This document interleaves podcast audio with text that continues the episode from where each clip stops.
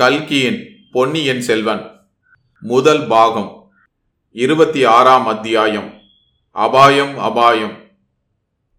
ஆஸ்தான மண்டபத்தில் புலவர்களுக்கு முன்னதாகவே வந்தியத்தேவன் பிரவேசித்தான். அங்கே ஓர் உயர்ந்த சிம்மாசனத்தில் கம்பீரமாக வீற்றிருப்பவர்தான் சின்ன பழுவேட்டரையராக இருக்க வேண்டும் என்று யூகித்து கொண்டான். அவரை சுற்றிலும் பலர் கைகட்டி வாய் புதைத்து நின்றார்கள். அன்று வந்த ஓலைகள் பலவற்றை வைத்துக்கொண்டு ஒருவர் நின்றார். கணக்காயர் கணக்கு சொல்வதற்கு காத்திருந்தார். காவல் படை தலைவர்கள் சின்ன பழுவேட்டரையருடைய அன்றாட கட்டளைகளை எதிர்பார்த்து நின்றார்கள். ஏவிய வேலைகளை செய்வதற்கு பணியாளர்கள் காத்திருந்தார்கள். சிம்மாசனத்துக்கு பின்னால் நின்று சில ஏவலாளர் வெண்சாமரம் வீசிக்கொண்டிருந்தார்கள். கையில் வெற்றிலை பெட்டியுடன் ஒருவன் ஆயத்தமாயிருந்தான். மிடுக்கிலும் பெருமிதத்திலும் யாருக்கும் பின்வாங்காதவனான வந்தியத்தேவன் கூட சிறிது அடக்க ஒடுக்கத்துடனேதான் சின்ன பழுவேட்டரையரிடம் அணுகினான்.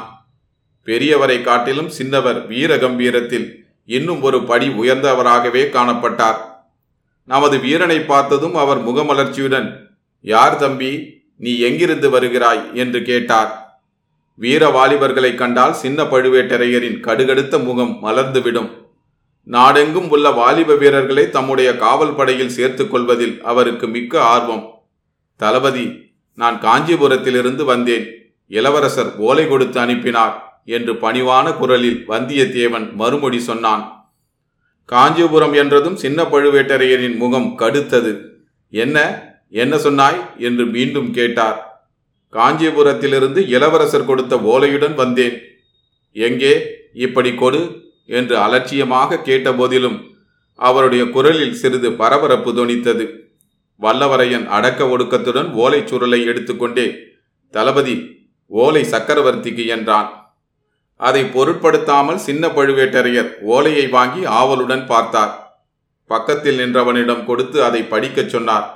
கேட்டுவிட்டு, புதிய விஷயம் ஒன்றுமில்லை என்று தமக்குத்தாமே முணுமுணுத்து கொண்டார். தளபதி, நான் கொண்டு வந்த ஓலை என்றான் வந்தியத்தேவன். ஓலைக்கு என்ன, நான் கொடுத்து விடுகிறேன் சக்கரவர்த்தியிடம். இல்லை, என்னையே நேரில் சக்கரவர்த்தியின் கையில் கொடுக்கும்படி. ஓஹோ, என்னிடம் நம்பிக்கை இல்லையா? இளவரசர் அப்படி உன்னிடம் சொல்லி அனுப்பினாரோ என்றபோது தஞ்சை கோட்டை தளபதியின் முகத்தில் எள்ளும் கொள்ளும் வெடித்தன. இளவரசர் அவ்வாறு சொல்லவில்லை. தங்கள் தமையனார்தான் அவ்விதம் கட்டளையிட்டார். என்ன என்ன பெரியவரை நீ எங்கே பார்த்தாய்? வழியில் கடம்பூர் சம்புவரையர் வீட்டில் ஒரு நாள் இரவு தங்கியிருந்தேன். அங்கேதான் பார்க்க நேர்ந்தது.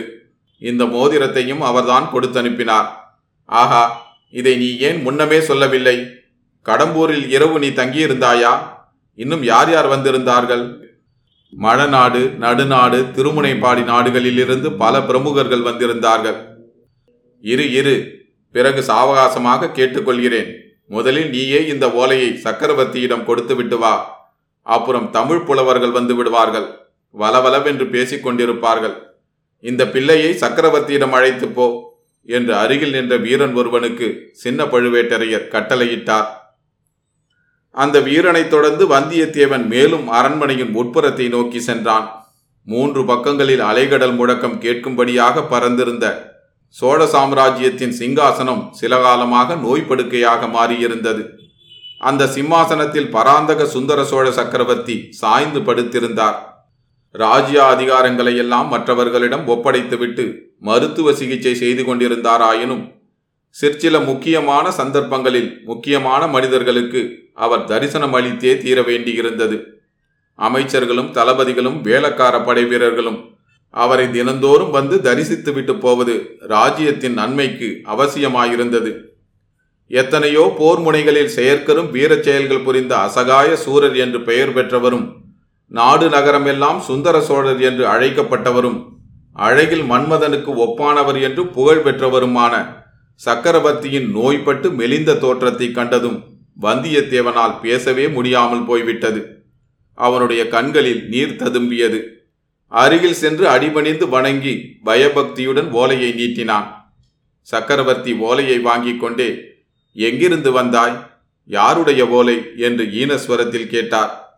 பிரபு, காஞ்சியிலிருந்து வந்தேன். இளவரசர் ஆதித்தர் தந்த ஓலை என்று வந்தியத்தேவன் நா தழுதழுக்க கூறினான். சக்கரவர்த்தியின் முகம் உடனே பிரகாசமடைந்தது. அவர் அருகில் திருக்கோவலூர் மலையமான் புதல்வியான சக்கரவர்த்தினி வானமாதேவி வீற்றிருந்தாள். அவளை பார்த்து, தேவி, உன் புதல்வனிடமிருந்து ஓலை வந்திருக்கிறது என்று சொல்லிவிட்டு படித்தார். ஆஹா, இளவரசன் காஞ்சியில் பொன் மாளிகை கட்டியிருக்கிறானாம். நீயும் நானும் அங்கு வந்து சில நாள் தங்கியிருக்க வேண்டுமா என்று சொல்லிய போதே சக்கரவர்த்தியின் முகம் முன்னை விட சுருங்கியது. தேவி, உன் புதல்வன் செய்கையை பார்த்தாயா? என் பாட்டனார் உலகமெல்லாம் புகழ்பெற்ற பராந்தக சக்கரவர்த்தி அரண்மனையில் சேர்த்திருந்த தங்கத்தையெல்லாம் அழித்து தில்லை அம்பலத்துக்கு பொன்கூரை வேய்ந்து பொன்னம்பலமாக்கினார். நம்முடைய குலத்தில் தோன்றிய பெரியவர்கள் யாரும் தாங்கள் வசிக்கும் அரண்மனையை பொன்னால் கட்டியதில்லை. அரண்மனை கட்டுவதை காட்டிலும் ஆலயம் எடுப்பதையே முக்கியமாக கருதினார்கள். ஆனால் ஆதித்த கரிகாலன் இப்படி செய்திருக்கிறான். ஆகா, இந்த தெய்வ நிந்தனைக்கு என்ன பரிகாரம் செய்வது என்றார். மகனிடமிருந்து ஓலை வந்தது என்பதை கேட்டு சிறிது மலர்ச்சியடைந்த தேவியின் முகம் மறுபடி முன்னை காட்டிலும் அதிகமாக வாடியது. மறுமொழி ஒன்றும் அவளால் சொல்ல முடியவில்லை.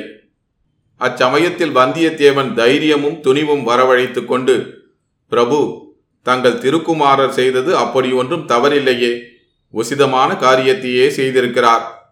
மகனுக்கு தாயும் தந்தையுமே முதன்மையான தெய்வங்கள் அல்லவா? ஆகையால் தாங்களும் தேவியும் வசிப்பதற்காக தங்கள் புதல்வர் பொன் மாளிகை கட்டியது முறைதானே என்றான். சுந்தர சோழர் புன்னகை பூத்து, தம்பி, நீ யாரோ தெரியவில்லை, மிக்க அறிவாளியாய் இருக்கிறாய், சாதுரியமாக பேசுகிறாய். ஆனால் மகனுக்கு தாய் தந்தை தெய்வமே என்றாலும் மற்றவர்களுக்கு இல்லைதானே? எல்லோரும் வழிபடும் தெய்வத்துக்கு அல்லவா பொன் கோயில் எடுக்க வேண்டும் என்றார்.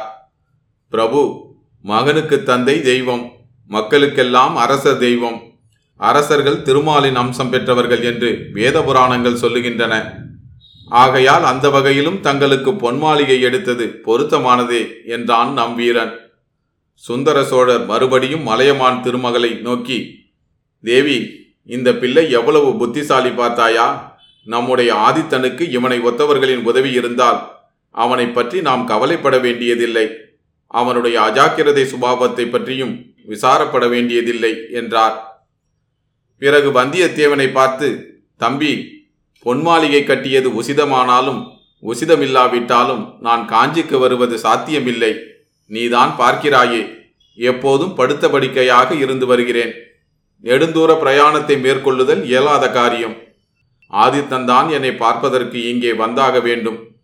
அவனை காண்பதற்கு எங்களுக்கும் ஆசையாகத்தான் இருக்கிறது. நாளைக்கு மீண்டும் வா, மறு ஓலை எழுதி வைக்கும்படி சொல்லுகிறேன் என்றார். இச்சமயத்தில் கூட்டமாக பலர் தரிசன மண்டபத்தை நெருங்கி வருவதை வந்தியத்தேவன் அறிந்தான். ஆகா, அந்த புலவர் கூட்டம் வருகிறது போலும். அவர்களுடன் ஒருவேளை சின்ன பழுவேட்டரையரும் வருவார்.